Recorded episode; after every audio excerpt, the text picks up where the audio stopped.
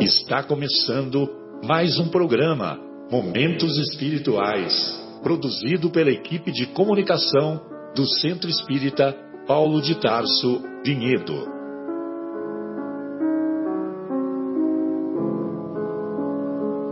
Se guardas contigo o estigma do sofrimento, indagando pela solução dos velhos problemas do ser e da dor, se percebes a nuvem que prenuncia a tormenta e o vórtice traiçoeiro das ondas em que navegas, vem conosco. Estudemos a rota de nossa multimilenar romagem no tempo, para sentirmos o calor da flama de nosso próprio espírito a palpitar e morredouro na eternidade e acendendo o lume da esperança. Perseveremos juntos em exaltação de alegria que Deus, o Pai de infinita bondade, nos traçou a divina destinação para além das estrelas. Boa noite a todos. Iniciamos mais uma edição do programa Momentos Espirituais, programa produzido pelo Departamento de Comunicação do Centro Espírita Paulo de Tarso, aqui de Vinhedo, Estado de São Paulo, Brasil, América do Sul, planeta Terra. Via Láctea. Via Láctea, o nome da nebulosa que eu não sei. A galáxia é Via Láctea. Qual é o nome da nebulosa? A nebulosa é um conjunto de galáxias, né? É. Vinhedo tá bom. Podemos parar em Vinhedo. E, mas será, será legal o dia que nós estivermos falando de Júpiter, por exemplo, né? Júpiter é uma boa. Direto de Júpiter. E hoje é 11 de maio de 2018. Estamos ao vivo direto do estúdio da Rádio Capela FM 105,9, cujo telefone é 38766846 e nos colocamos à disposição dos estimados ouvintes que quiserem conosco compartilhar este singelo programa que busca fazer algumas reflexões baseadas nos ensinos do Mestre Jesus,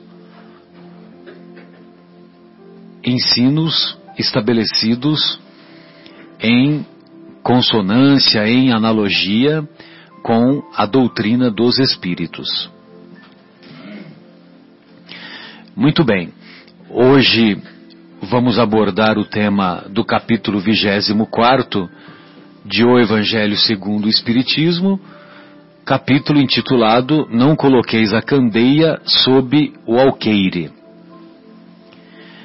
E antes de entrarmos no tema propriamente dito, nós gostaríamos de fazer um, um relato resumido da presença da nossa querida Anete Guimarães, que mais uma vez esteve em nossa casa espírita na última terça-feira, 8 de maio, apresentando uma palestra que foi intitulada como Explicação Científica das Palavras de Jesus, mas que ela, com muita habilidade, fez uma análise da parábola dos trabalhadores da última hora.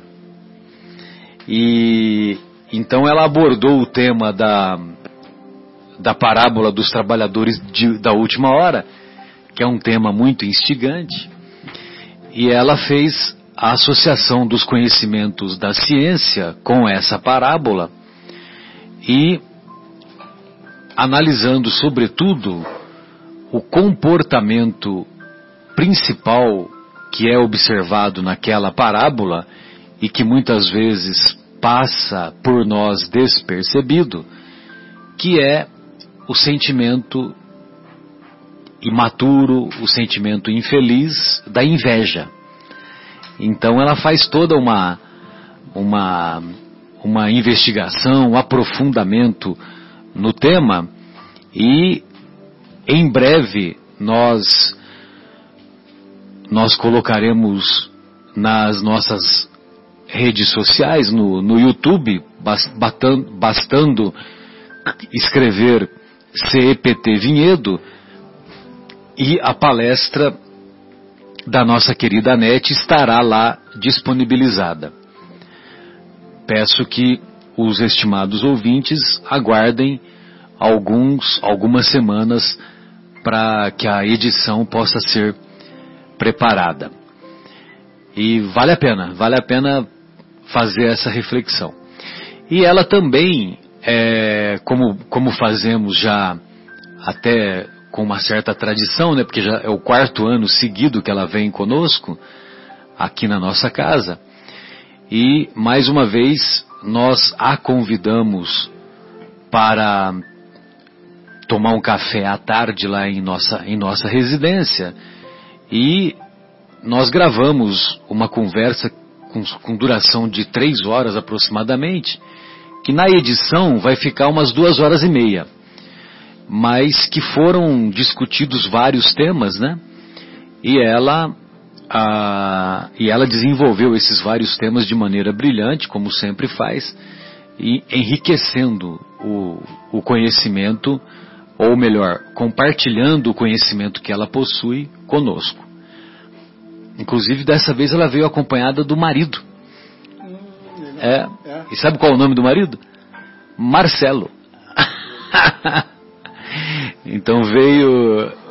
Não, ele é pessoa normal, ele não é médico, ele é pessoa normal, ele é engenheiro. Engenheiro. Mas agora eu não sei, eu não me lembro se é engenheiro civil ou mecânico, que eu não, eu não entrei nesse detalhe.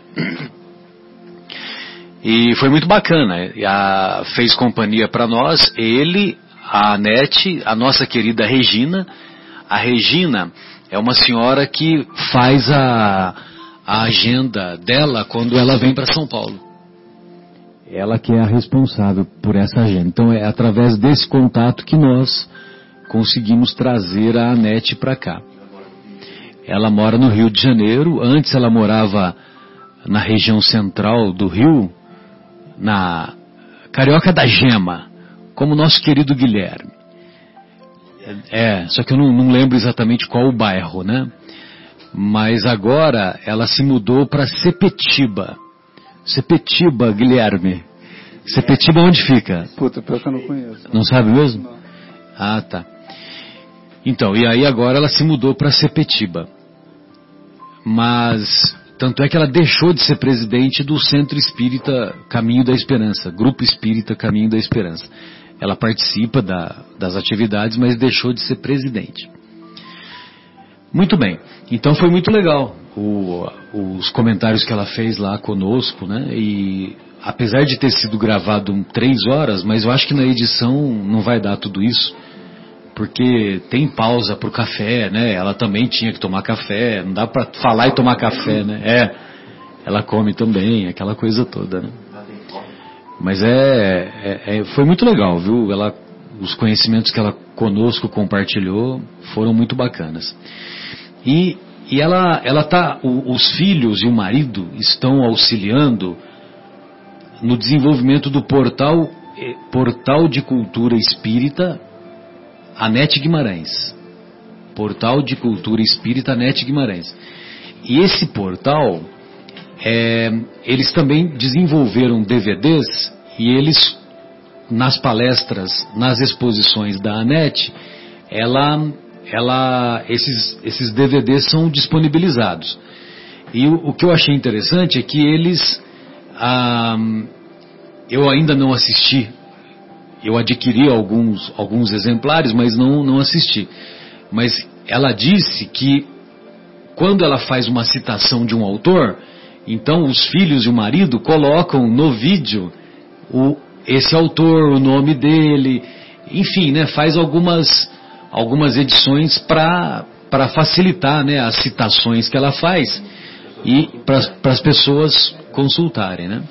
É interessante, né, porque por exemplo, nosso querido Divaldo Franco, é, muitas palestras dele, principalmente lá nos primórdios, ele, ele fazia as palestras e é como se ele estivesse lendo a tela espiritual, a tela espiritual que estava diante dele.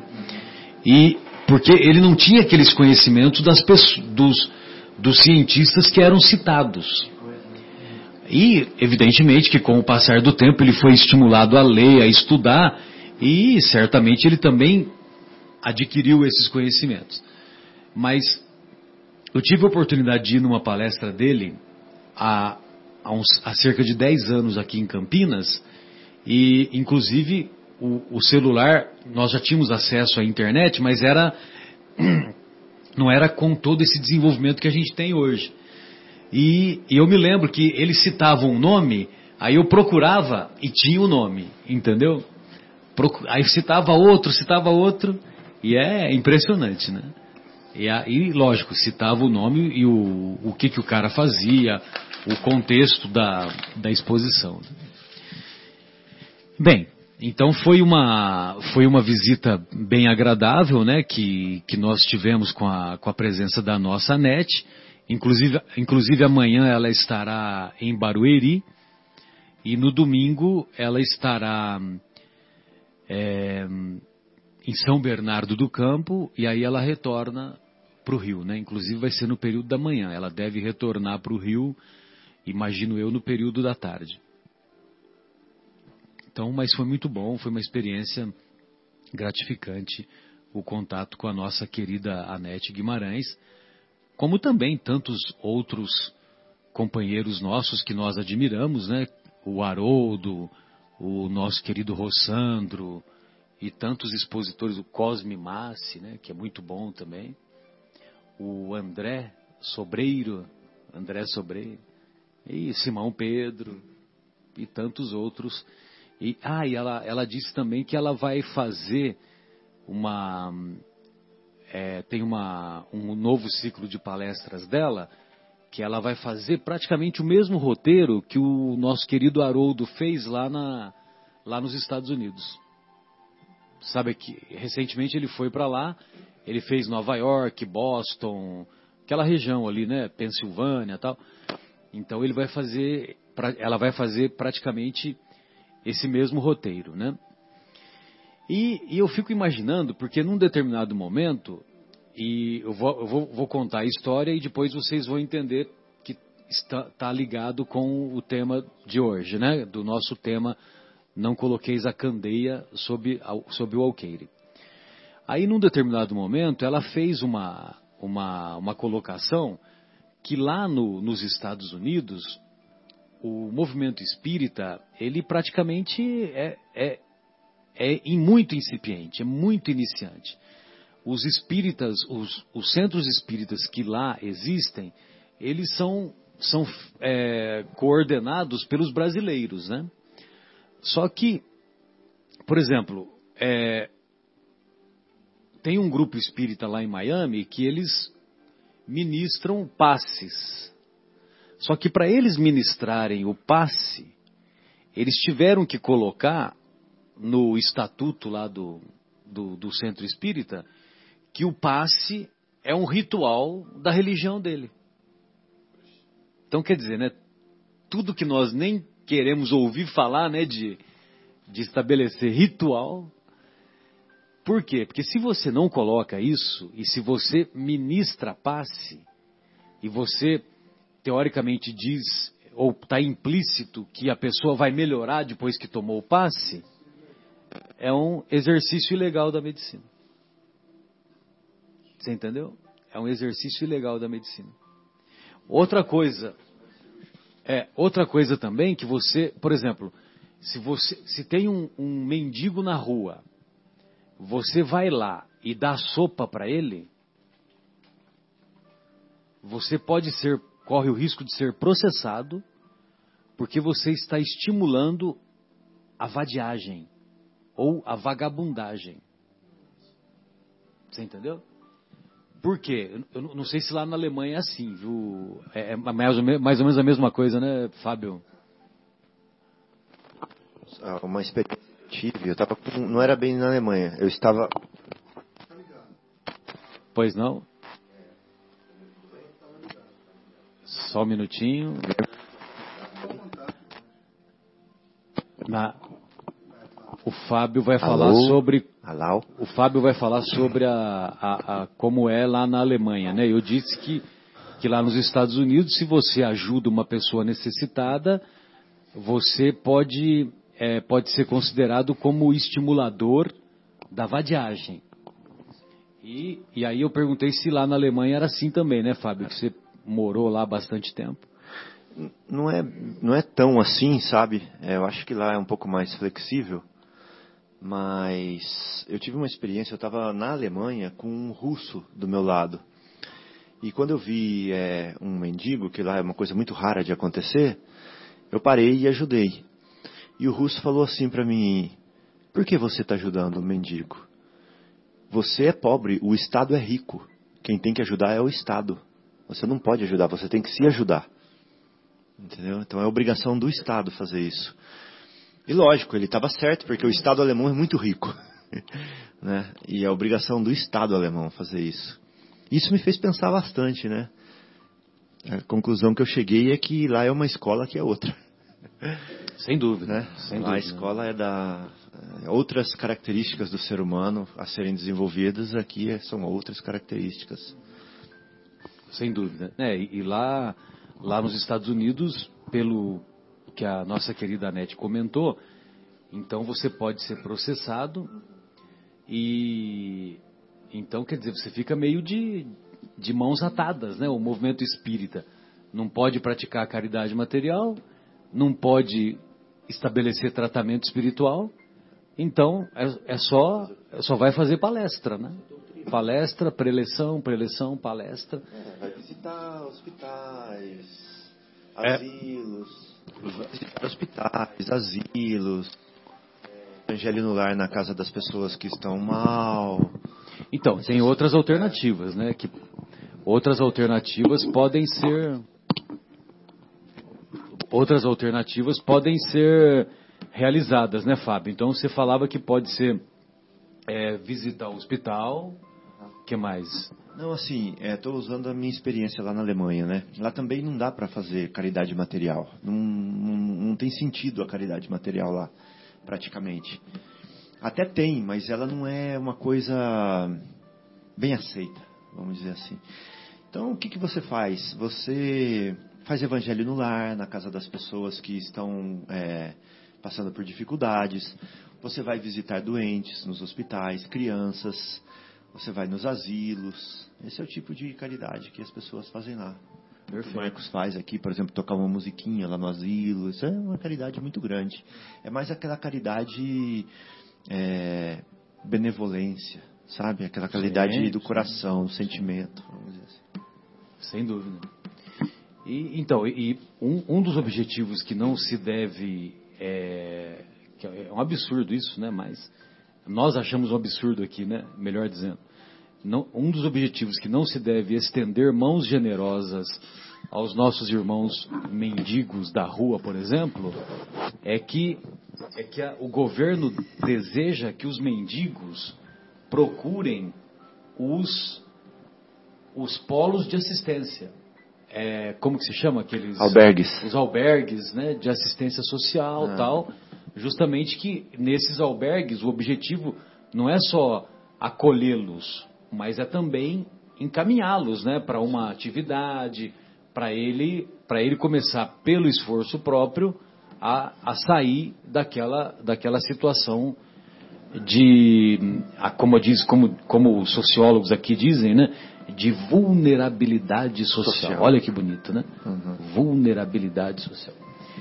Bem, então, é, agora vamos entrar lá no nosso tema, né, propriamente dito, que é o, o capítulo que envolve a, o capítulo 24.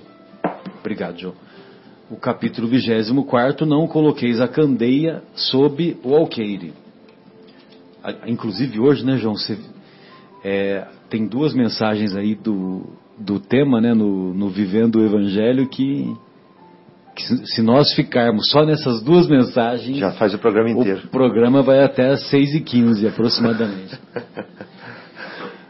Muito bem. Então, nós vamos encontrar lá no capítulo 24 as seguintes anotações dos evangelistas, Mateus e Lucas. Não se acende uma candeia para colocá-la sob o alqueire, mas colocam-na sobre um candeeiro, a fim de que ela clareie todos aqueles que estão na casa.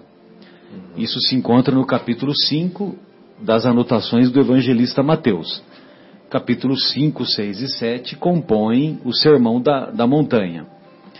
E o Sermão da Montanha, um outro comentário que eu achei legal, que a, a Net fez uma analogia, é que se você pegar o capítulo, o Sermão da Montanha inteiro, pega o Sermão da Montanha, aí você tira ele, só, só lê ele.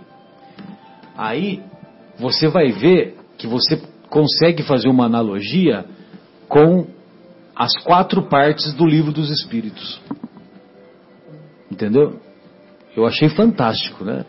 Agora, eu, como, eu, como eu só uma vez que eu li, que eu o li inteiro, então eu não posso falar, né? Mas como ela estudou mais profundamente, lógico que nós respeitamos.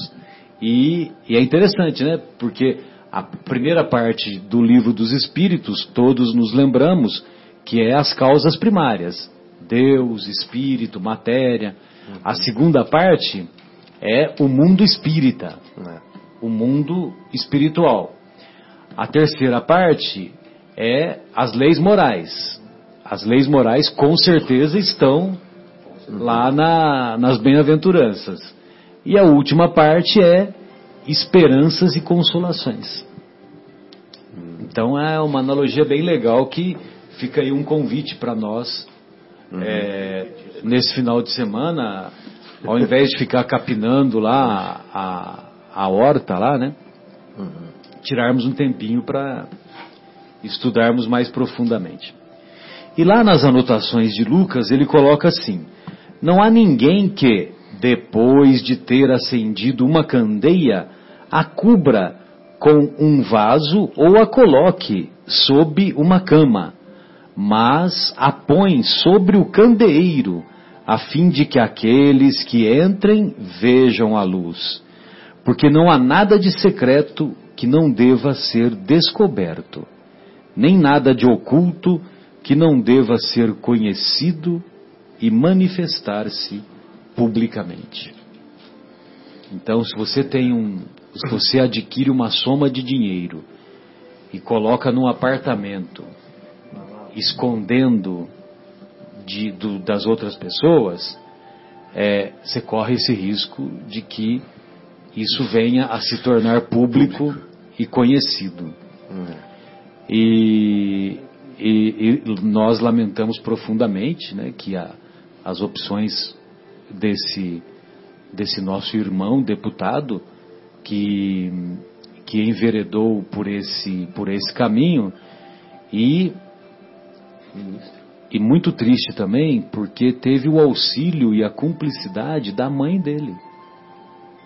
E ela também está sendo processada, né? E, e, a gente fica mais chateado ainda, né? Porque isso tudo é, ocorreu essa semana, né? A, o, que o processo vai ser levado adiante lá no, no Supremo uhum. e justamente na semana que culmina com o domingo do Dia das Mães. Uhum. Então imagine você que tristeza, Presente, né? que tristeza para para essa família vivenciar esse drama que eu tenho certeza que, que lá no, no fundo ela a, a, mãe, eu tenho certeza que ela quis mais proteger o filho do que cometer um crime. É. Mas, infelizmente, acaba tendo toda essa, essa circunstância negativa que nós desejamos que seja útil para que essa família ah, para que essa família tenha a oportunidade de aprender com essa experiência negativa e buscar um, um outro caminho, que essa situação uh, desagradável possa ser um estímulo para que todos os envolvidos busquem uma outra caminhada. Hum. Bem, amigos, eu gostaria de ouvi-los, né, sobre a candeia. Eu fiz o comentário lá do, do do que acontece lá entre os nossos irmãos americanos e em muitos países europeus, acredito, né, Fábio? Uhum. Que o, o, modelo alemão deve ser semelhante ao da Inglaterra, da França, né? Em relação ao que você fala? Em relação a, a isso de, de que você não pode, se você estender mãos generosas aos, aos irmãos em dificuldade, em dificuldade material, que você pode ser acusado de estimular a vadiagem. Uhum. E, evidentemente, que a, no, a, visão que nós temos aqui é ao, é ao contrário, né? Uhum. Que é, ao estender mãos generosas aos nossos irmãos em dificuldades, nós estamos é, querendo amenizar o sofrimento deles e também e também é, agir como como o mestre nos ensina, né, de colocar o velador, o candeeiro, num lugar alto para que haja a iluminação de todos, através, através do nosso ato de, de generosidade, do nosso, ou pelo menos da nossa intenção de generosidade, de fraternidade, uhum. de caridade. Porque quando nós fazemos isso, nós não estamos querendo buscar uma recompensa imediata hum. e muito menos estimular a vadiagem. Hum. Então, mas acho que é, a questão aqui é uma outra realidade, né, né, Fábio? Sem dúvida. E tem uma questão cultural aí muito forte, né? Quer dizer, então, é, a hora que a gente, vamos dizer, tem oportunidade de, de, ver, conviver com o pessoal, ver que exatamente são os valores são outros. Né? Como, como, é que você outra você, escola? Outra escola, como o Fabinho disse, é uma outra escola. E até muito interessante, eu nunca tinha parado para pensar nesse, sobre esse prisma, né, como está sendo conversado aqui hoje, mas eu achei muito interessante, e realmente é isso aí. Né? Hum. E até deu um tilt aqui na minha cabeça pensando que, mas assim, a nossa realidade, vamos dizer, a nossa escola aqui, vamos dizer, onde nós fomos colocados aqui para é, aproveitar a experiência e, e trabalhar nosso coração, né? É nesse, são, vamos dizer, nesses aspectos que a gente está trabalhando aqui. Inclusive, uma coisa que eu estava me lembrando, quando você falou, estava falando do irmão aí que passou pela situação aí do deputado, enfim. E aí eu me lembrei de um código de ética é, de uma empresa que eu trabalhei, que dizia o seguinte, se, se, o, se, a, se, a, se alguém tiver alguma dúvida, né, se a situação é ética ou não, se deve fazer ou não, é só pensar o seguinte: aquilo vai poder ser estampado na primeira página do jornal sem nenhum problema? Se puder, não se preocupe que não tem problema de ética. Hum. Agora, se tiver qualquer dúvida, se pode, ah, não, tem alguém que não pode ver alguma coisa assim, então, assim, não é uma, não, não, não existe uma alguma falha no processo hum. ali, vamos dizer, né? Então, Ou seja, porque a ética é uma coisa que é bom para todo mundo, pra né? todo mundo. Não é só para alguém. Não é? Eu acho, é. Eu achei eu achei muito interessante isso aí no, no, no livro lá, que, nos cursos, assim, quando o pessoal uhum. é, começava a falar assim, eu achei muito interessante. Assim, Tem um, um, livro espírita que fala, não sei qual que é, mas também fala a mesma coisa. Fala assim, ó, o bem é o bem para todo mundo, o mal é o bem só para você. É a mesma coisa. É verdade, é, é, legal. E não, eu acho assim, eu acho uma coisa que eu acho legal assim de, de... É, é, é Emmanuel, mas eu não sei aonde. É, não sei. mas eu já ouvi também. É e que eu acho assim que legal assim eu estava que o Marcelo estava comentando aqui eu estava me lembrando dessa passagem lá. E que legal assim né que vamos dizer que até no meio empresarial né quer dizer já existe esse tipo de é, pensamento né as pessoas conduzirem a, vamos dizer os seus negócios as suas vidas e inclusive orientar. Eu sempre comento aqui uma uma das coisas que eu sempre comentava aí é, que eu participei bastante lá na, na vale, vale, do Rio Doce, lá em São Luís, né? Em treinamentos de qualidade, assim tal. E eu cheguei, a primeira vez que eu fui lá foi na época de 86, 87. Ô, louco, assim, outro dia. Outro dia aí. Faz, Mas assim. Faz umas três semanas. É, é. na época do cometa de Halley. Então, é. Mas assim, tinha. O, é impressionante como. É, esses programas, né? Quer dizer, as, as, empresas investem bastante, porque a Vale, quando foi para lá, passou um sufoco, não tinha mão de obra lá, etc., para trabalhar com na ferrovia, né, na, na, minha área.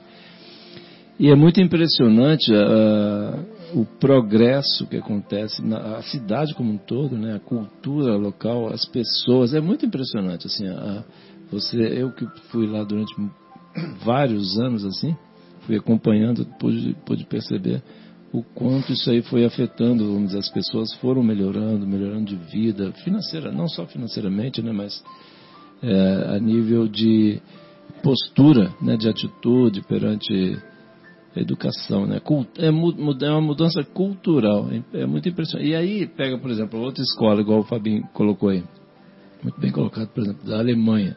É um outro mundo, né? nos Estados Unidos, é um outro mundo também, né? assim, é uma outra realidade, né? Então, por isso, eles estão.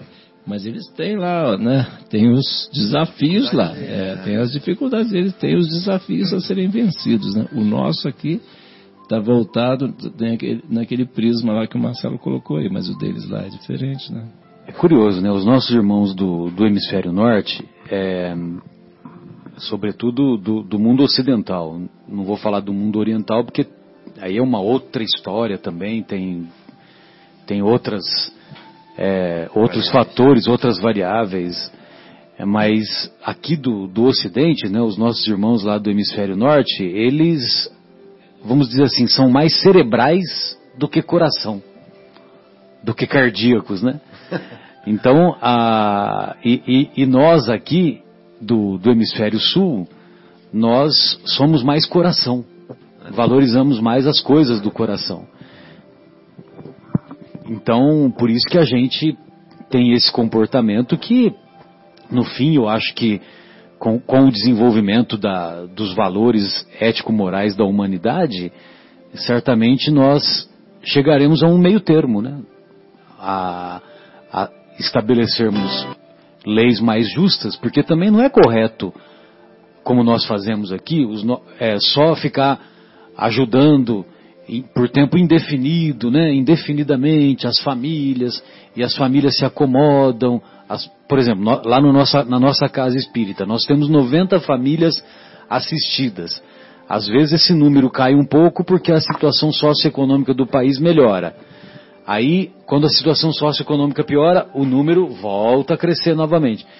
Então, é evidentemente que nós deveríamos buscar uma maneira mais eficiente de que as famílias pudessem é, ficar mais independentes de, dessa, de só, dessa assistência, né, dessa assistência.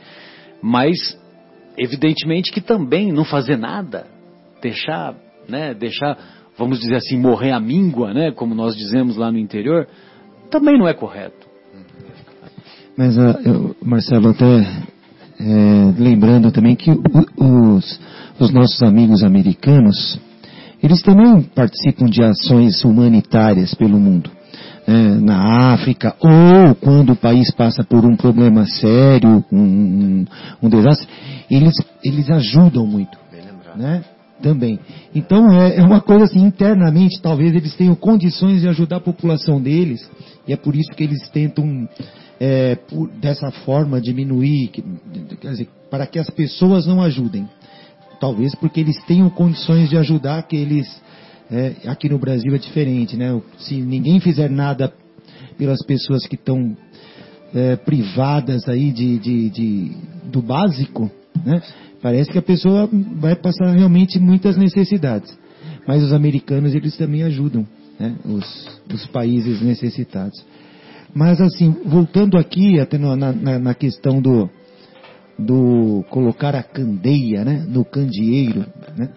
E esses palestrantes mesmo que você citou, Marcelo, eles estão colocando a, a, a, a luz no, no, ponto alto. Acho que até a espiritualidade, você vê como eles, eles vêm nesse, para esse propósito, né? levam uma, uma mensagem linda para as pessoas, né?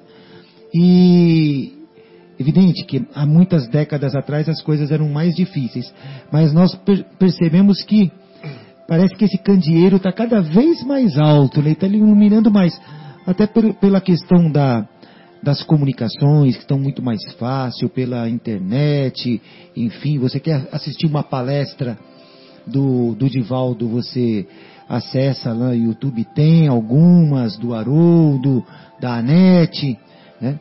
Então, é, acho que tem, tem melhorado essa comunicação aí espiritual de todos. Mas ele, é, é, você citou esses vários dúvida, palestrantes, né?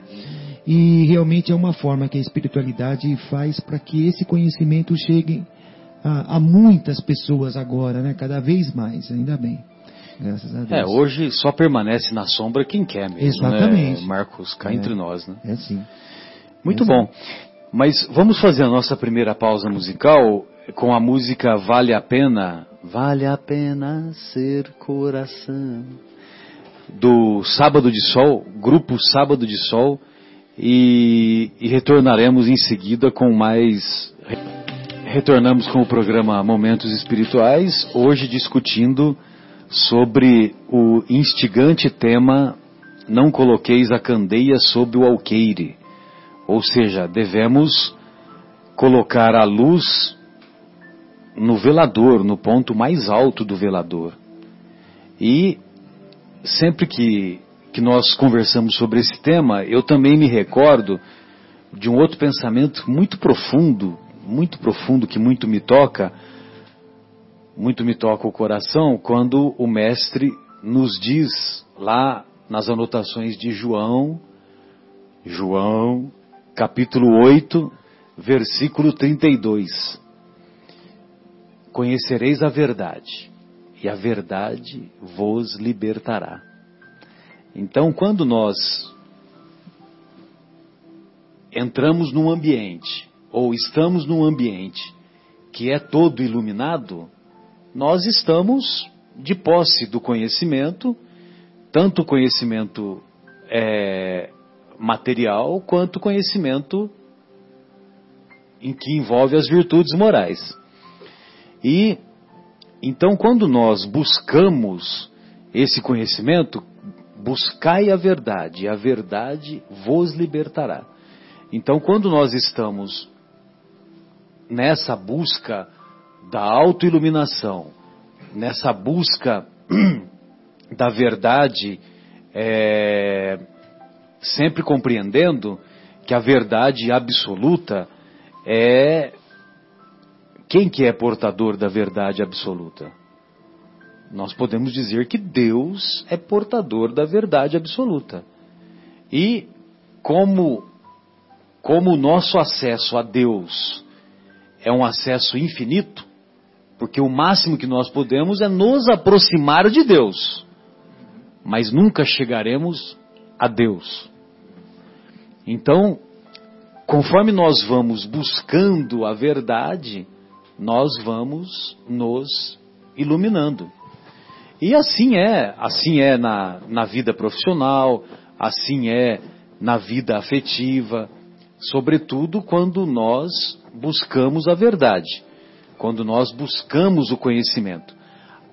Por exemplo, na vida profissional, a, se vocês se lembrarem do início da carreira de vocês, embora vocês já fossem detentores de uma elevada gama de conhecimentos técnicos da área de atuação de cada um de vocês, mas ao mesmo tempo, como é o início da carreira, é um por mais conhecimentos que nós já tivéssemos adquirido nessa área, era uma fase incipiente, uma fase inicial.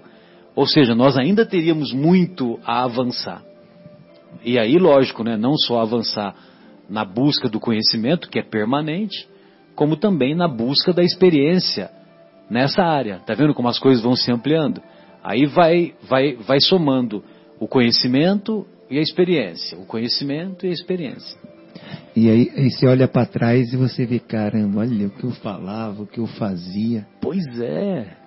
Né? Você fala, meu Deus, eu aprendi Pois é. muita coisa, hoje eu estou fazendo mais certo. Mas assim, eh, até você falou eh, evidente sobre, sobre a verdade, né, Marcelo? Me lembra aquela, aquela frase de Jesus, né? Eu sou o caminho, a verdade e a vida, né? Que ele mesmo, assim, eu sou a verdade. E que ninguém vai ao Pai senão, senão por mim. Então é ele, ele é o caminho, ele é a verdade e ele é a vida. Sem dúvida, bem lembrado. Fabinho, o que, que você gostaria de colocar para nós, João, Guilherme, Presidente Prudente, Goiânia?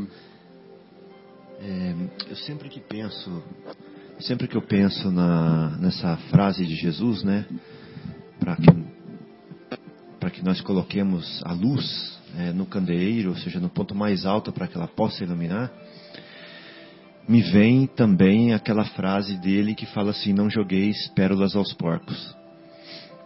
Porque parece realmente uma contradição, né?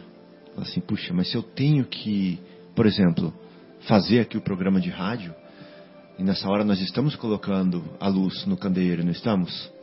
Ou seja, nós estamos trazendo o conhecimento espírita é, publicamente. Então nós estamos é, trazendo essa luz né, que nós temos de posse agora e, expondo. Mas ao mesmo tempo ele fala que não é para para é, jogar pérolas aos porcos, ou seja, não é para gastar esforços com quem já está é, direcionado, né, para a sua tendência é, já tem o seu caminho definido e que não quer ouvir, ou que não está apto, ou que não tem vontade, né? ou que quer denegrir. Então, é, eu acho que a mensagem que fica, né, confrontando esses dois ensinamentos do Mestre, é que nós devemos ser humildes né, em expor, em trazer, em revelar, em ensinar, mas é, com uma antena ligada, atentos para que aqueles que não estão é, aptos ou não estão querendo, não estão com vontade, que nós não gastemos os nossos esforços para isso. Né? Porque vai chegar o momento da maturidade deles, vai chegar o momento da sensibilidade deles, para que eles venham beber dessa água também, para que eles venham é, aproveitar-se dessa luz também. É, no sentido de não desperdiçar, né, Sabinho? Nesse, nesse sentido aí. Porque muitas vezes, o João, nós queremos converter pessoas, né? Nós queremos que as pessoas pensem da forma que a gente pensa, queremos que as pessoas sintam da forma que a gente sente, queremos que as pessoas é, venham no caminho em que nós estamos, mas Deus respeita o livre-arbítrio de seus filhos e por que, que nós não vamos respeitar o livre-arbítrio dos nossos irmãos? Né? Se Deus respeita, por que, que nós não vamos respeitar? Né? E tem até uma parte na doutrina, no começo doutrina, do livro dos Espíritos, se eu não me engano é na introdução. Não, não é não, desculpa. É, eu acho que é no o que é o Espiritismo, onde Allan Kardec manda uma carta para um padre. Ou isso é na revista Espírita? É no que é o Espiritismo, que é o espiritismo só que né? no, eu não sei se é carta, porque o que eu entendi lá é um, é um debate que tem, né? Isso, é um tem debate. o debate com o padre, Isso. com o livre pensador Exato. e com um terceiro. Mas, Isso mesmo, Marcelo, é... obrigado, né? refrescou minha memória. E nesse debate com o padre, ele fala, ele fala assim que o espiritismo não é para quem já tem opinião formada, porque ele não quer converter ninguém. Ele é para aqueles que estão ávidos da verdade. É para aqueles que estão buscando a luz. Então essa luz, esse ensinamento é para quem quer, para quem busca. Não é para a gente impor para ninguém. Né? Esse é um ponto, um ponto que eu queria trazer. O outro ponto que eu queria trazer é que também parece uma contradição Capítulo 1, Pequena Conferência Espírita, exatamente. Crítico cético e Exato, é isso aí, obrigado. Outro ponto que eu queria trazer é que está nesse próprio capítulo no Evangelho segundo o Espiritismo, que é a aparente contradição também de falar assim, brilhe, não, desculpa, põe a, a luz né, no alto para que, to, que todo mundo veja o seu, a sua luminosidade, mas o próprio Jesus falava por parábolas, às vezes enigmáticas às vezes difíceis de compreender. E aí? Né? Parece uma contradição isso daí também. E aí o próprio Allan Kardec vem em socorro a esse pensamento, falar assim: Vejam, Jesus estava justamente fazendo isso, trazendo a luz para aqueles que estavam buscando a luz, para aqueles que estavam prontos para a luz. Ele não queria enseguecer, tá certo falar isso? Cegar. Ele não queria cegar ninguém, trazer mais luz do que aquela pessoa podia, é, tinha capacidade de é, de perceber, né? Então é, ele veio trazer gradativamente de acordo com a capacidade de cada um. E não estava jogando pérolas a porcos. Né? Agora, quem está de fato colocando a candeia debaixo da cama, escondendo a luz, é aquele que está pegando a palavra e está denegrindo a palavra, está mudando o seu, seu contexto somente em favor próprio, né? porque está interessado em alguma coisa né? aquele que está adulterando o que, tá, o que está é, a luz, né? esse sim está colocando a luz debaixo da cama e escondendo. Esse é um, um ponto importante. É o que eu queria falar, e só um parêntese, um pequeno parênteses. É, é, muito legal você lembrar essa história de não jogar pérolas aos porcos, que muitas vezes nós esquecemos desse detalhe. E, e evidentemente que é um, um pensamento que demonstra a generosidade do mestre, sobretudo quando você associa com a parábola do filho pródigo. Porque aqueles, e, e tomara não sejamos nós, aqueles, e tomara não sejamos nós, aqueles que se encontram é, como os porcos recusando as pérolas, num determinado momento se cansam de fazer uso das lavagens, é. como se cansou num determinado momento o filho pródigo. E ele tomou a iniciativa, se encheu de coragem e buscou refazer o caminho, o caminho dele. Bom, excelente. Muito presença de espírito sua de, de associar isso. E o último ponto que eu queria trazer é, em relação a isso era sobre que isso tem muito a ver com a outra passagem que também está né, no Sermão do Monte, onde ele fala brilhai a vossa luz. Né? Então colocar a candeia é, no ponto mais alto, não, a luz né, no ponto mais alto, é brilhar a vossa luz. E as pessoas, muitas vezes eu, talvez, confundimos com brilhe você, né? Ou seja, para você para aparecer, apareça. apareça. É. Tenha-se certeza, né, Marcelo? Ou seja, que nós devemos aparecer, mas não, ele não está falando você, ele está falando da sua luz, né? E é uma diferença muito grande com relação a isso. E o que seria essa nossa luz? Seriam as nossas obras, seriam os nossos frutos, né? seriam os nossos exemplos. Tem tudo a ver. Né?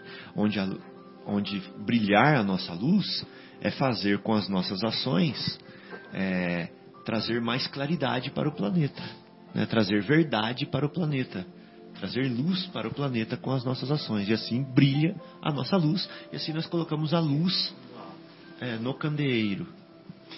Ô, meu querido Fabinho, eu estou lembrando agora de uma mensagem, uma lição que eu li ontem do livro do Emmanuel, acho que é o Pão Nosso. Chama-se Pensamento. Pensamentos, eu acho.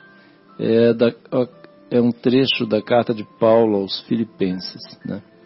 E aí Paulo diz que é para, se a coisa é boa, que é para a gente pensar nela, se, se, é boa, se traz virtudes, se é justa, enfim, que é para a gente pensar no bem. Por quê?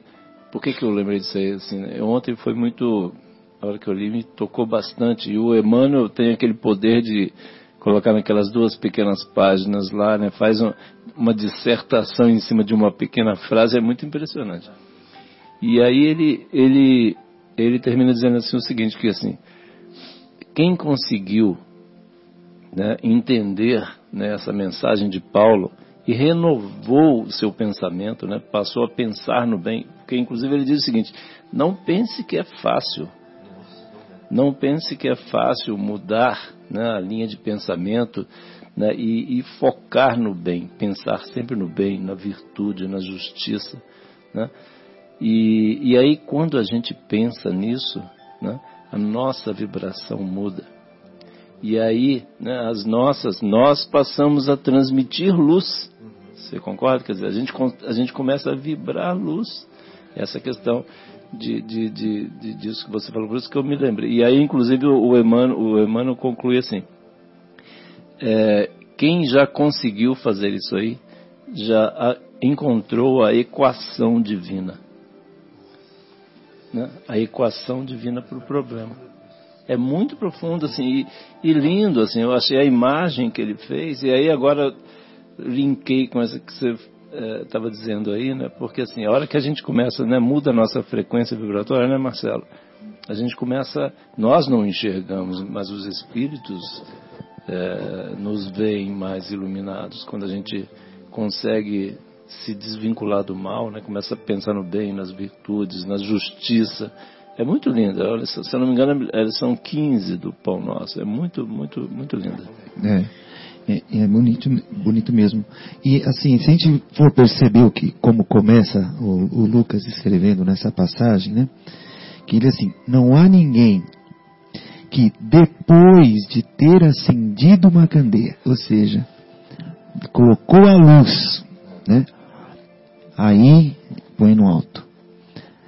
Não acendeu a candeia, põe debaixo do alqueire. Ou seja, não, não, não, não, tem, não, não, não queira fazer aparecer algo que não é luz. É, outra interpretação. Ou seja, não é luz, guarde debaixo do alqueire e só quando acender eleve. Isso me lembra a fazenda lá na casa do meu avô, que era lamparina, né? Que, eu, eu acho que eu já comentei no outro programa aqui também, que tinha um pedestalzinho no alto lá da parede, bem na divisão entre uma sala, a cozinha. Então aquela lamparina iluminava todos os, os, os cômodos. Era uma luzinha fraca, mas ela iluminava, incrível. É, iluminava. Então isso dá uma saudade disso também daquela, daquela lamparina.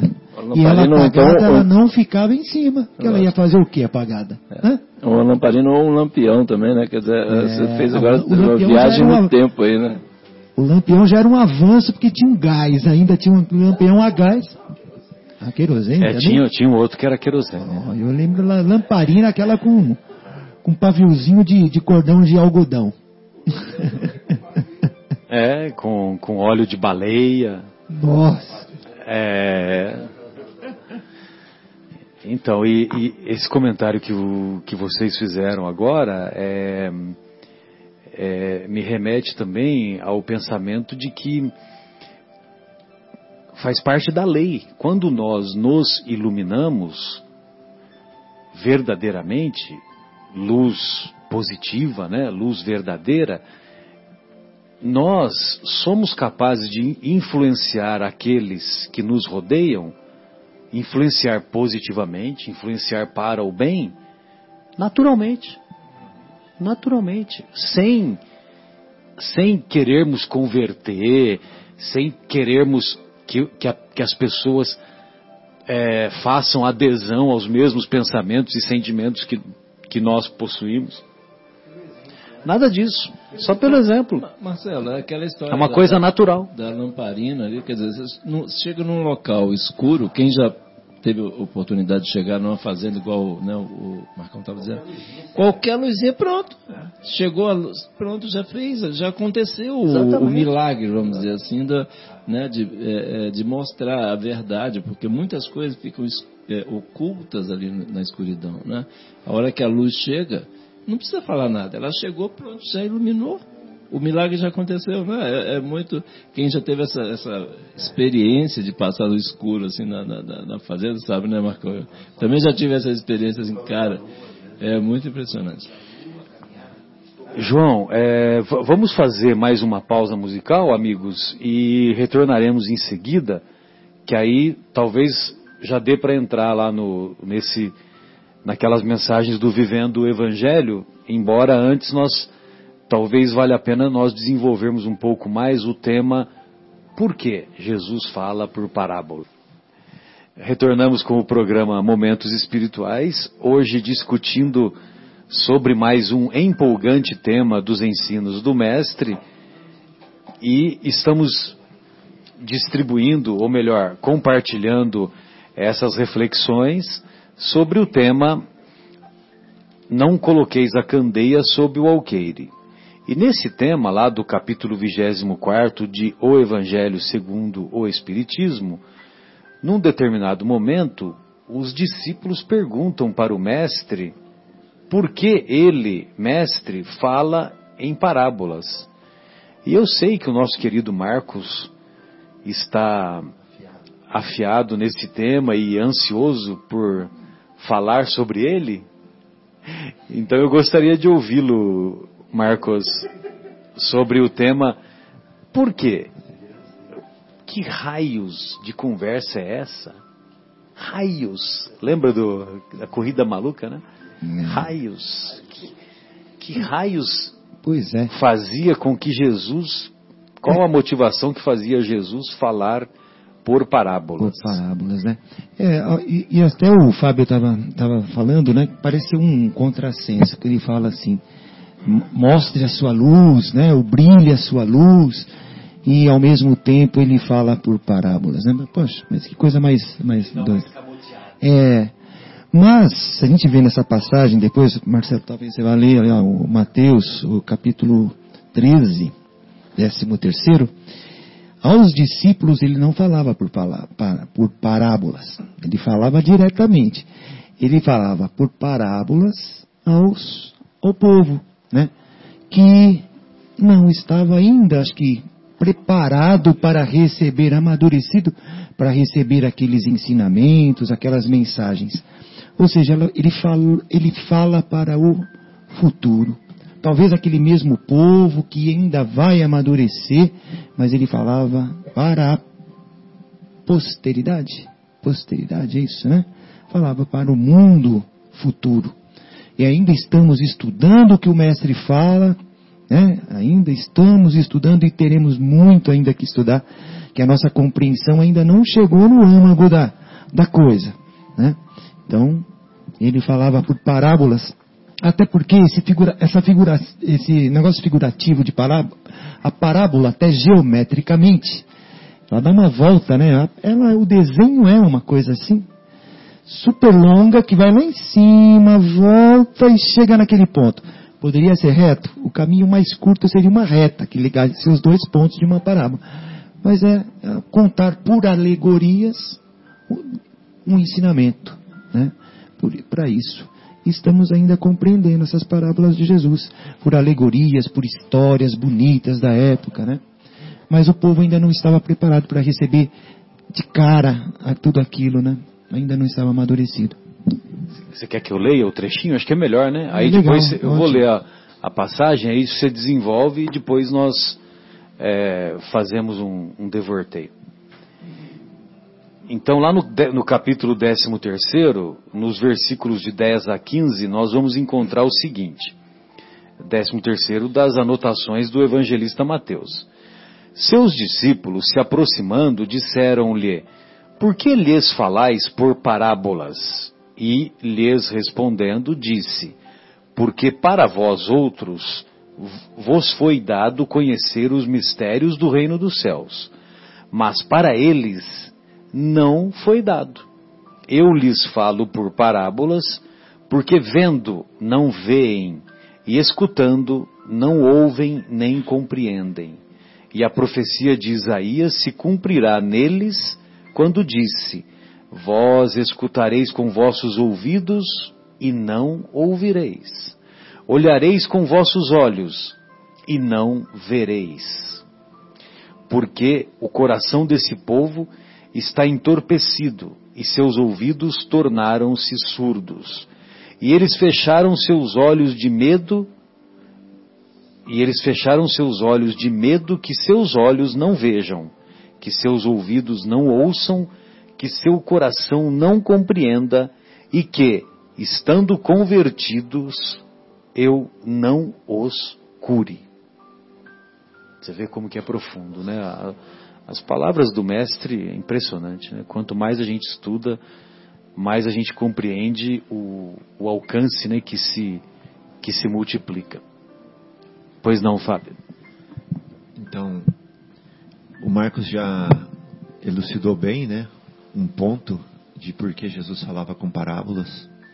Só sumarizando né, o que o Marcos estava falando para a gente, é uma questão de sensibilidade, né, de maturidade espiritual, a percepção do conteúdo da parábola, né?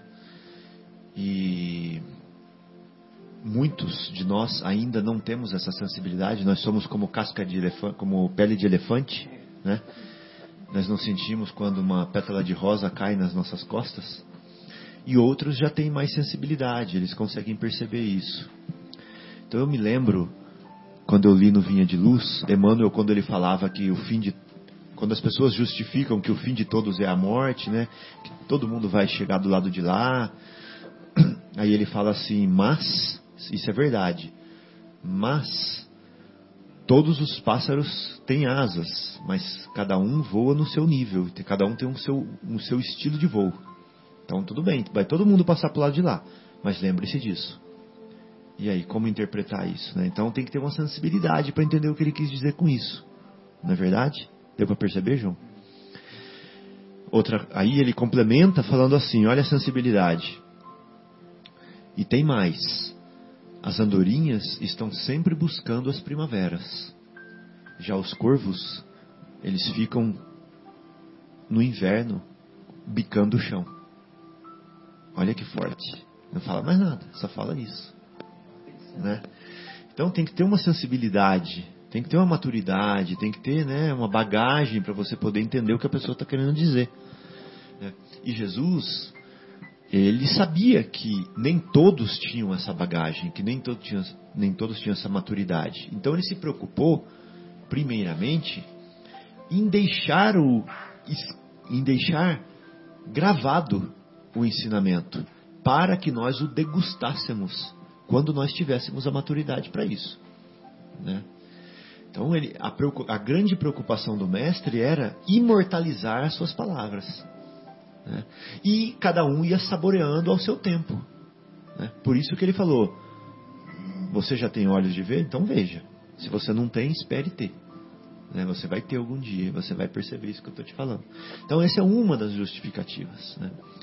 Uma outra justificativa é que já o povo naquela região onde Jesus habitava era um povo semita, né? E o povo semita tinha aqueles hábitos do deserto, aqueles hábitos de peregrinação, aqueles hábitos de é, pastorio, rebanho, é, cultivo de certas é, hortaliças. E eles tinham uma linguagem muito natural, muito peculiar deles, que era a linguagem que encarnava as coisas, que personificava as coisas. Uma linguagem que não era abstrata, era uma linguagem concreta. Então, se uma mulher tinha possibilidade de dar muito, de amamentar bastante o seu filho, eles falavam que aquela mulher era uma vaca e pronto sem ofender. Né? Eles, quando você, quando você recebia o elogio de que você era uma vaca, você falava assim: puxa vida, que bom que ele reconhece que eu posso dar bastante leite para o meu filho. Né? Então era, era normal personificar. Até na Gênesis está escrito assim, capítulo 2, versículo 23, se eu não me engano. Fala assim: quando Adão fala assim, e eis a carne da minha carne, o osso dos meus ossos. Ele está falando de Eva. Né? Então ele está falando que Eva tem a mesma natureza dele. Ou seja, a mulher tem a mesma natureza do homem. Né? Mas as pessoas levam para o lado ao pé da letra, falando que é feito dele mesmo, da carne dele, da costela dele, etc. e tal. Que é... Mas a ideia é mostrar que homem e mulher são da mesma natureza. Né? Não há diferenciação entre os dois. Então, é, em Jó também tem uma outra passagem que fala assim: Porei a minha, minha vida nas minhas mãos e colocarei a minha carne nos meus dentes. E ele está querendo dizer ali que é o seguinte: que eu vou arriscar a minha vida. É porque quando as coisas ficam na nossa mão, cai da mão, né? Lembra da música, Marcelo? Dinheiro na mão é vendaval? Então, assim, as coisas que a gente leva na mão, cai fácil, perde fácil. Né? Então, vou arriscar a minha vida.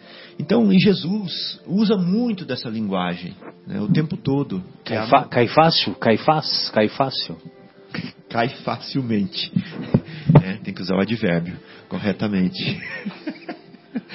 né? Não é adjetivo, é advérbio. Cai facilmente. Então, é, uma hora perguntam para Jesus assim, falam para Jesus assim: Eu vou te seguir aonde você for. Aí ele fala assim: Meu amigo, eu não tenho nem onde encostar a cabeça. Eu não tenho nenhuma pedra para encostar a cabeça. Mas o que, mas o que, que ele está querendo dizer? Ele está falando assim: Olha, a vida comigo não é fácil. Você não vai ter a sua sopinha quentinha na hora que você costuma ter, não. Né? Você não vai ter travesseirinho para você encostar a cabeça, não. Vai ralar comigo, é isso que ele quer dizer. Mas ele fala assim: o filho do homem não tem nenhuma pedra para recostar a cabeça. E aí? Para bom entendedor, minha palavra basta. Né? Então, esse é o segundo ponto que eu vi, que eu queria falar, né? De que era a linguagem semita, já era assim mesmo. E a outra coisa é que dificuldade de registrar, né? Tinha que escrever num pergaminho, tinha que escrever num papiro, tinha que arrumar tinta. É, se errou, perdeu. Né? Então era muito difícil. Então ele tinha que falar de forma poética, ele tinha que falar de forma enigmática, ele tinha que falar de forma é, lúdica, ele tinha que falar forte, ele tinha que falar de alguma forma que a gente que, que, que associasse a mensagem com uma emoção. Aí você não esquecia mais. Tem uma história, tem um filme que chama As Cruzadas, tanto é que as parábolas, dessa maneira, as parábolas e os ensinos do mestre atravessaram praticamente de modo oral, oral. atravessaram os séculos, né? chegaram até nós. Exatamente. Então, era uma didática poderosíssima, né? Para que a mensagem ficasse, mesmo que ela não pudesse ser registrada é, na hora. É, é uma didática. ainda. E tem um filme que chama Cruzadas, que o rei, quando torna às pressas eu já falei isso aqui no programa aqui uma vez. Ele torna às pressas um dos seus é, súditos como um, um cavaleiro, ou é cavaleiro, cavaleiro, ele coloca a espada na, no ombro daquele cavaleiro, porque ele está fazendo isso às pressas, porque ele vai para a guerra naquela mesma hora. Ele coloca a espada e fala assim: E eu te torno meu cavaleiro, e dá um tapa na cara dele. Aí quando ele dá o tapa, ele fala assim: Isso é para você não esquecer. E aí não vai esquecer mesmo, né? Porque virou emoção junto com o momento. Então, queira ou não queira, muitas coisas que Jesus falava eram um tapa na cara das pessoas. Quando ele falava assim: Eu vim trazer o fogo e como eu quero que ele se acenda. Eu vim trazer a espada. Né? Era, era um tapa na cara. Né? Era um tapa na cara. É, quem é minha mãe? Né?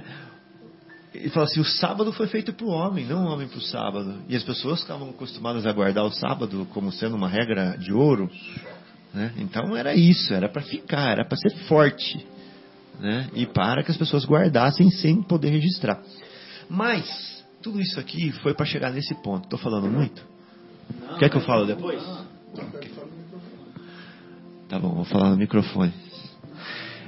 É, e o último ponto, que é o mais importante, é que é o seguinte: no livro Consolador, tem uma pergunta feita para Emmanuel se as parábolas são é, são uma semente que Jesus deixou para que elas viessem fazer efeito mais para frente e se as parábolas traziam o sentimento de Jesus. E aí é, o Haroldo o Haroldo Dutra Dias ele traz a parábola do filho pródigo, mostrando um pouco do sentimento de Jesus, que ele traduz nessa parábola, né? Aquele pai que está esperando o filho, que quando o filho vem, ele sai correndo em encontro do filho. Bonito, né? Essa, essa explicação do Haroldo, que ele fala no podcast, né? E sai correndo em direção ao filho. Esse pai é Deus, né? Nos esperando para que nós voltemos para ele. Nossa, que alto que ficou agora. E ele vai lá e ele coloca o anel na mão do filho, ele abraça o filho, coloca a sandália no filho, manda matar o novilho cevado, chama todo mundo para festa. E é isso que Deus faz com a gente, né? Esse sentimento. Então a parábola, ela é para incendiar o nosso coração. O céu fica em festa. O céu fica em festa. Então, quando a gente ouve uma parábola, não é uma descrição, é, uma descrição pura e simples. Ela traz uma emoção junto, né? Ela traz um, ela traz o coração ali junto com a parábola. Né? Na parábola do semeador, por exemplo, do semeador não, do bom samaritano, por exemplo. Não é só uma historinha, né? É, não é só uma historinha. O sacerdote não estava com amor inflamado no peito. Né? Deus não inflamava o coração dele ali na hora. O Mas Levi... não é Deus o culpado, né? Porque ele também não deixava exatamente, se inflamar. Exatamente, né? exatamente. Ou seja, ele não estava inflamado sintonizado, com o amor de Deus. Sintonizado. Exatamente. Tampouco o levita, né? Mas vem o samaritano e se inflama com o amor de Deus, porque ele fala assim, foi tomado de compaixão, né? É, não fala assim, ele teve compaixão, ele foi tomado de compaixão. E a mesma coisa é Jesus, que ele ia na beira do lago e se inflamava antes de começar o dia dele e de repente enchia de gente do lado dele. Né? Por quê? Porque é, o reino de Deus é a obra divina no nosso coração. Então a parábola ela, ela ajuda a fazer isso, ela, ela nos inflama, ela nos molda, ela nos enche do amor divino. Isso que é bonito da parábola. Né? Ela não é uma coisa racional, metódica. Ela acende a nossa luz, né? Isso, João. Grande João. Hoje o João está conectado, hein? O João está com a banda larga. Então, é, esse é o grande ponto da parábola, né? É, parábola vem do grego parabolé e significa ao lado de, ou seja, uma analogia, uma história que Jesus fazia uma analogia para buscar o, o sentimento e o, o, o ensinamento que ele pretendia trazer para nós. E é interessante, né? Porque como essas parábolas também são, para, são palavras, essas parábolas são palavras de vida eterna. Por isso que elas conseguem atravessar tanto tempo. E muitos escritores que se é, conceituados, que são dignificados, honorificados e, e muitas vezes são bons escritores mesmo. Só que eles têm limites, né? Muitas vezes, por mais bela a obra de um autor estrangeiro, de um autor nacional, né? Jorge Amado, Guimarães Rosa, é, como é que chama aquele da Vidas Secas, é o Graciliano Ramos, Euclides da Cunha, né, que são ótimos escritores, mas têm limitações. Agora, os ensinos de Jesus, qual o limite? Verdade, Marcelo. Até faz lembrar, agora você vai me também trazer a lembrança o nome do, do, do sacerdote que foi conversar com Jesus. Não, não foi o Hanan. Aquele que ele fala é necessário nascer de novo. Ah, o Nicodemos. Nicodemos. Nicodemos. Obrigado. Nosso obrigado. querido. É, o doutor da lei de Sinédrio, que né? foi à noite procurar Jesus. Isso. Ou seja, ele era letrado. É, é no Evangelho de João que conta. É, ele era letrado? Era letrado. Né? Ele sabia ler, talvez. E era um, fazia parte de uma coisa importante, que era o, era o, o Sinédrio, Sinédrio né? opa. Ou seja, uma ele conhecia muitas coisas. E quando Jesus fala para ele, é necessário nascer de novo, uma coisa assim, digamos simples assim, nesse sentido, que ele não compreendeu, que ele fala, pô, mas como é que eu faço? Como é que um adulto vai voltar para o ventre da mãe, ventre da já mãe? velho? E aí até Jesus fala, poxa, como você, né, mestre em Israel, não sabe dessas coisas. Aí ele até fala uma outra frase, né? Eu, eu falando das coisas da terra, você, é... vocês não me dão crédito. dão crédito. Quando eu vou falar das coisas do céu. Então, ou seja, né, não era o simples também que não entendia. Aquelas palavras eram muito ricas. Né, e é aquele que era, que seria a pessoa, poxa, é impossível esse cara não entender. Ele não entendeu também que ele ia lá conversar com o mestre, né? Sem dúvida. É, ele também tinha um pouco de humildade. De me ocorrer uma coisa aqui. E vocês lembram que tem uma das passagens, se eu não me engano, foi logo depois da transfiguração, que é, Jesus se refere a Elias Sim. de tal forma que ele tinha de voltar? Sim, é, é esse, esse mesmo é o Elias que há de vir. Exatamente. E aí ele, o narrador fala assim, que é Mateus. E eles entenderam que era de João Batista que ele estava falando. Exatamente. Ou seja, eu quero saber se não fossem os discípulos que já tinham certa sensibilidade e maturidade espiritual, ia perceber que era de João Batista que ele estava falando. Exatamente. Porque quantos hoje em- leem isso, leem Mateus falando que era de João Batista que ele estava falando e não entendem, ainda até hoje não entendem que João Batista era Elias. Exatamente. Então, olha, aí tem uma, uma, uma prova, né, uma manifestação viva de que os discípulos estavam num outro patamar, porque ali eles entenderam coisas que até hoje a gente não entende. Ô, ô, Fábio, outro dia eu atendi uma paciente, o nome dela era o nome dela era fulana de tal, Elias Batista. Elias Batista. Aí aí eu falei, ah, eu vou falar, né? Eu não vou, eu, eu não se aguentei. aí eu não se aguentei. E aí eu peguei e falei, né? Falei do, do Evangelho de Mateus, capítulo 17. Isso está no capítulo 17. Após a transfiguração, eles descem do Monte Tabor e os discípulos perguntam para o mestre: Mestre, por que os por que dizem os, os doutores da lei dizem que antes é preciso que, que Elias volte? Aí Jesus diz que Elias já voltou e os homens fizeram o que quiseram deles e não compreenderam que era que era a, que ele era Elias. Aí aí os e não reconheceram. E o aí o aquilo que você falou, né, que os discípulos comentam que e eles entenderam que Jesus se referia a João Batista. Aí eu contei essa passagem para ela, para ela fazer uma reflexão. E joguei uma sementinha, lógico, né, da, da reencarnação. Muito bem. É, levei a candeia. Vamos ver a candeia aqui então, João, do Vivendo o Evangelho, a, a, a mensagem 286. A 286 e a 287 são sensacionais, né? Sim, tem um monte delas, né? Eu, eu separei a 286 e a 287 que estão mais relacionadas com o nosso tema, né?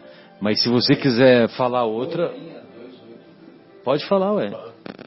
Mas a 283 é desse tema, tem certeza? É do 24 Consciência espírita. Tá, vamos lá. Consciência espírita, 283. Assim, ele diz assim, é, André Luiz, né, então, do Vivendo o Evangelho, volume 2. Aí depois o Marcelo vai ler a 286, que agora todo mundo ficou curioso. A 283 ele diz assim, André Luiz, estude, mas aplique o conhecimento. Medite, mas encare a realidade. Né? Para não ficar no mundo dos sonhos, né? Aprenda, mas tenha iniciativa. Né? Coloque em prática esse aprendizado. Ensine, mas pratique a lição. Coisa legal, né? André Luiz é um barato. Esclareça, mas exemplifique a luz. Esclareça, né? Clarear. É. Leia, mas não fique apenas no texto. É. Exerça a mediunidade, mas seja disciplinado e correto. Ele conclui assim, como sempre, né? A consciência espírita é muito mais do que a simples adesão intelectual aos postulados kardecianos. E ele, a conclusão é agora, né? É proclamar o que pensa, mas acima de tudo, fazer o que fala e viver o que prega. Fazer o que fala e viver o que prega. Fazer o que fala e viver o que prega. Isso, isso é assim, é trazer essa luz. Você recebeu essa luz, esse, todo esse ensinamento, te esclareceu, igual você acabou de dizer, né, Fábio? Te acendeu a sua luz, te iluminou. Então, exemplifique. É para isso que a gente aprendeu. A gente não aprendeu para ser um teórico, para ficar é, refletindo, meditando, só isso. Não, medite lá tal, para ver o que, que tem que fazer de melhor e, e, leve o bem, seja o bem. Igual eu falei a outra mensagem lá do Emmanuel, né? Pense no bem para que o seu pensamento né, possa, assim, vamos dizer, contagiar, levar essa luz, né, essas vibrações positivas para a humanidade. Esse né, é o nosso papel, da gente, a gente se acender, né, se iluminar para poder levar a luz para o mundo. Né? É isso que Jesus quer da gente, né, Fabinho? Foi isso que ele falou, né? Marcelo, então é isso, por isso que eu vi essa Não, sensacional. Você vai, e a 286 tem muita relação com essa. Não, sem dúvida, lê que é, todo o pessoal está curioso. Agora. É, e, e, isso que você falou, nós nos recordamos daquele, daquele pensamento atribuído a Francisco de Assis. Pregue o evangelho o tempo todo. Se necessário, use palavras. Então, a 286 é intitulada da mesma forma. Ensine o Evangelho, mas exemplifique o ensinamento. Explique a tolerância, mas tolere o desaforo. Né? Tudo bem, é, é, importante fazer discurso sobre a tolerância, mas, mas demonstre também que você sabe tolerar. É, é a, a, a Luísa e o Guilherme, né?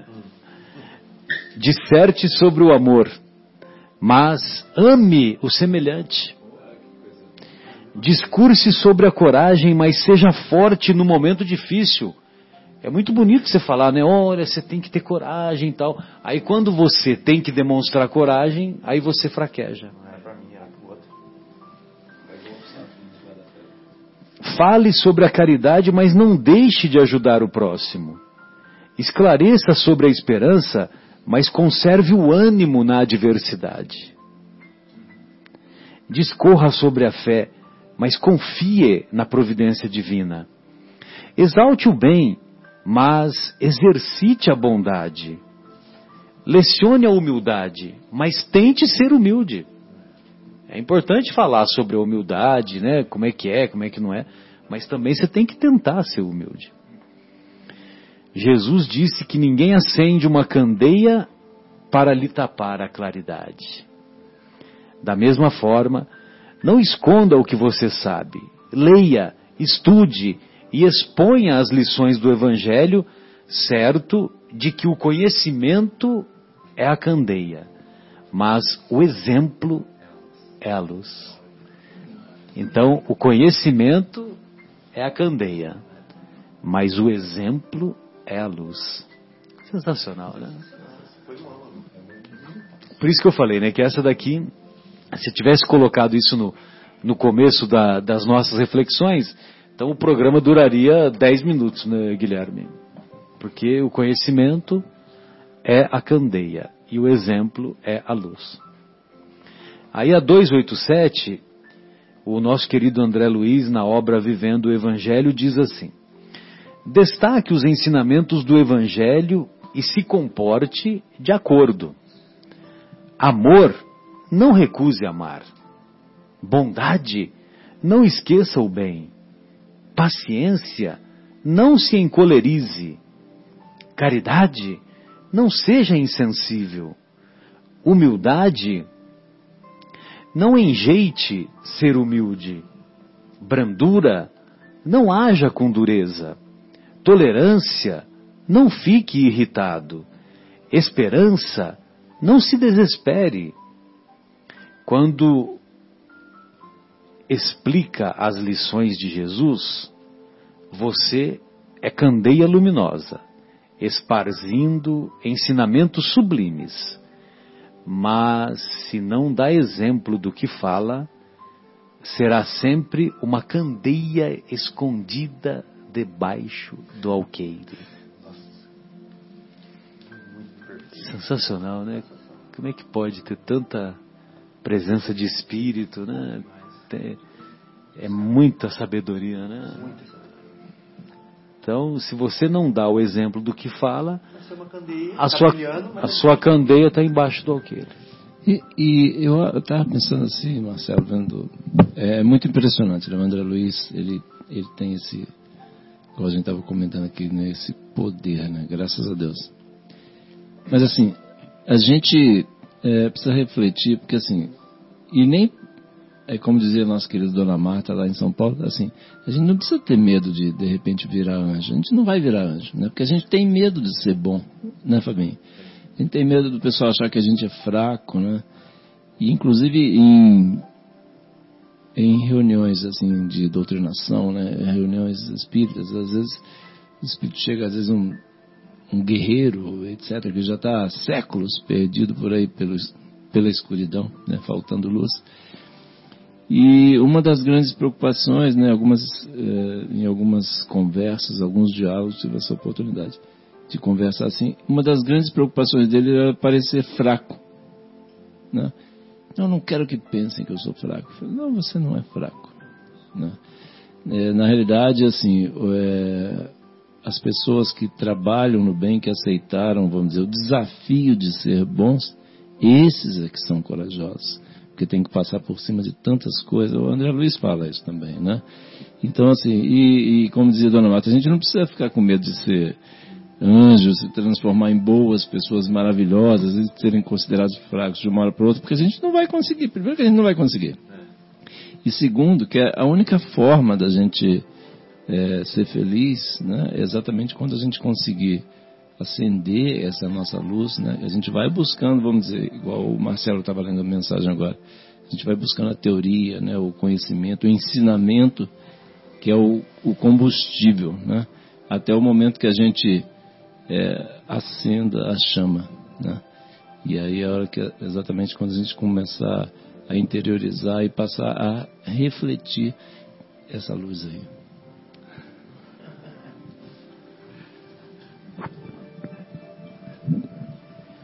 Bem, amigos, então nós estamos caminhando aí para a nossa despedida. Se tiver algum, algum mais, algum outro comentário aí que vocês queiram fazer, fiquem à vontade.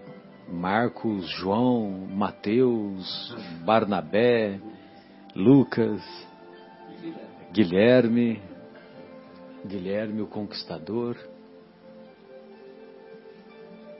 Guilherme foi uma personagem importante do, lá da Alemanha, não é?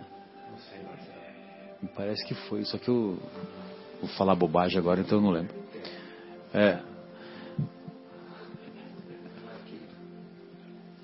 Mas eu acho que essas reflexões foram muito legais, né? Sobretudo essas, essas últimas aí da importância de nós é, nos esforçarmos não só para aderir aos ensinos do mestre, mas verdadeiramente nos convertermos para melhor, nos transformarmos para melhor. Pois não, João? Então, o Marcelo, na realidade, eu estava pensando assim, é, que a gente faz nas nossas preces diárias, né? Eu, eu, gosto do Fabinho, o Fabinho chega aqui, dá assim os testemunhos dele, conta um monte de verdade, entrega tudo. Né? E... Ele faz autopsicanálise, Auto aliás, né? É, é, na verdade, é, é, de grátis. Pelo preço aqui. Então, mas assim, é, eu acho que uma coisa legal assim, para a gente fazer, que assim, não adianta a gente querer fazer, tentar fazer uma mudança completa, mas em pequenas, quando a gente fizer reflexões nas nossas orações diárias, assim, na hora que a gente é, busca aquele contato com Deus mesmo, com os espíritos, eles com certeza vão estar do nosso lado, nos auxiliando. E em pequenos movimentos, né, se a gente for buscando é, entender, né, igual o Guilherme contou a história do trânsito lá outro dia aí, né? Assim, conforme a gente vai tentando, a gente vai tenta um dia, tenta dois dias, tenta três dias, né? Até que a gente consiga, né? Um, numa certa, num certo momento, se a gente não conseguiu ainda passar por cima de todas as dificuldades, mas alguma coisa a gente já vai melhorando. No relacionamento com a esposa, relacionamento com o marido, né? Com a mãe, com o pai, com os filhos, né? Tem tanta coisa para ser feita. Com certeza, né? pelo amor de Deus. E se, se, a gente for buscando, por exemplo... Nosso próprio país, que todo mundo fala que ah, é porque está acabando, que o Brasil está acabando tal. Sabe, 200 milhões de habitantes, 2 milhões, se 2 milhões fosse a, a população carcerária, é, é, representa 1%. São 600 mil a população carcerária. Uhum. Né? Uhum. Se, se nós considerarmos que um número três vezes acima disso deveria estar na cadeia e não está, e é possível que isso ocorra, mas seria 1% da população. Ou seja, 99% são pessoas boas. Podem se tornar melhores? Podem e devem se tornar melhores. Mas E é isso que a gente. tornar. E vão se tornar melhores. Eu até estava pensando aqui enquanto estavam falando, nós estamos reunidos aqui, eu, você, João, Marcos, nosso querido Fábio, nosso querido Guilherme, nós estamos reunidos aqui hoje refletindo sobre os ensinos do Mestre. Em encarnações pretéritas, provavelmente nós estávamos reunidos com outros objetivos. Ô Marcelo, eu diria para você Com que não, não precisa ir na outra encarnação, não. Ah, Você sem- já- Não, um, mas o- um no- tempo no- atrás. No nosso caso é. né? Não, há um tempo atrás, a gente. é, é, eu, eu conheci o Espiritismo com 25 anos, né? Então, assim, antes dos 25 Ah, anos. então faz sete anos isso. É, tem pouco tempo. Foi ano passado.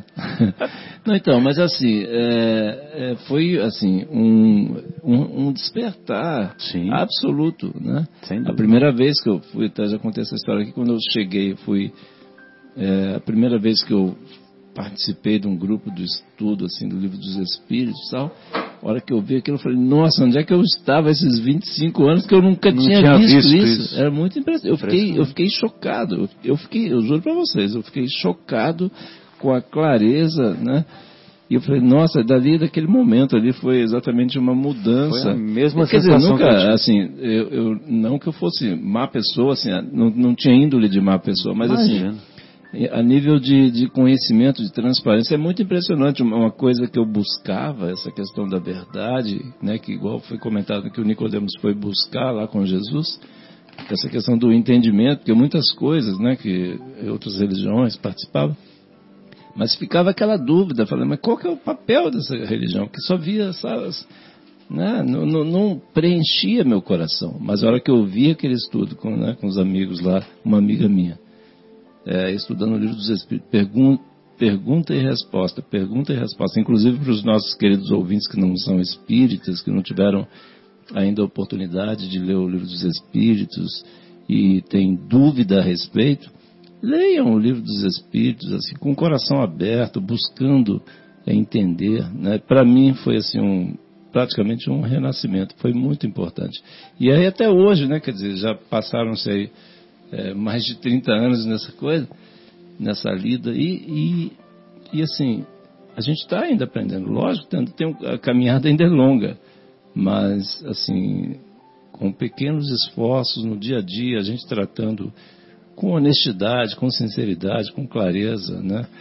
É, sem querer colocar a candeia debaixo do alqueiro, mas assim, a gente buscando, a gente vai conseguir é, se melhorar. Ah, eu não tenho dúvida.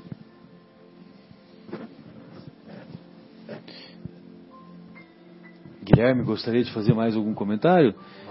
Então vamos vamos então fazer a nossa despedida, né?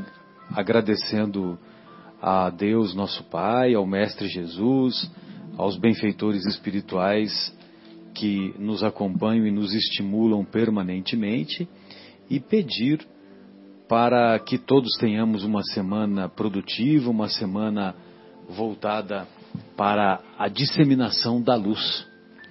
Um abraço carinhoso ao nosso querido Bruno Eustáquio. Já mudou o Bruno? Ainda não. E um abraço carinhoso à Tayla, ao Fauzi, à minha irmã Luciana. E gostaria que vocês colocassem nas irradiações de amor de vocês o nome da minha querida tia divina, que encontra-se próxima da, do, do, seu, do cumprimento da sua missão aqui na presente existência. Um abraço carinhoso, João, suas despedidas. Marcelo, obrigado. Eu agradeço muito a Jesus, a Deus, a bendito. Espera que teve um problema aqui, mas passou o problema técnico. mas enfim, é, agradeço muito aos ouvintes queridos, aos nossos amigos aqui, o Marcelo, o Guilherme, Fabinho e o Marcão aqui. E um beijão para todo mundo, beijo lá em casa para Ana Lúcia, Andréia, você está nos ouvindo lá. E, como diz o Marcelo, os 25 vizinhos de cima, os 25 vizinhos de baixo. um beijo para todo mundo aí, uma, um ótimo final de semana. E um ótimo dia das mães aí, domingo, né? E um beijão para todas as mães aí, que Jesus ilumine cada uma delas. Fiquem com Deus. Um abraço a todos, os ouvintes, aos amigos. Fiquem com Deus também, uma, uma boa semana. E, e fica a lição, né? Da, a luz da candeia é o exemplo, né? E a candeia é o próprio conhecimento. Então vamos pôr em prática aquilo que estamos passando, estamos aprendendo, pôr em prática as coisas boas. Fiquem com Deus, uma boa semana a todos, até a próxima sexta. Boa noite, amigos ouvintes, e eu vou deixar para o Guilherme falar o que eu ia falar. Pode falar, Guilherme. Eu vou falar, senão o João briga comigo quando eu não me despeço, né? Então, até sexta-feira que vem, se Deus quiser.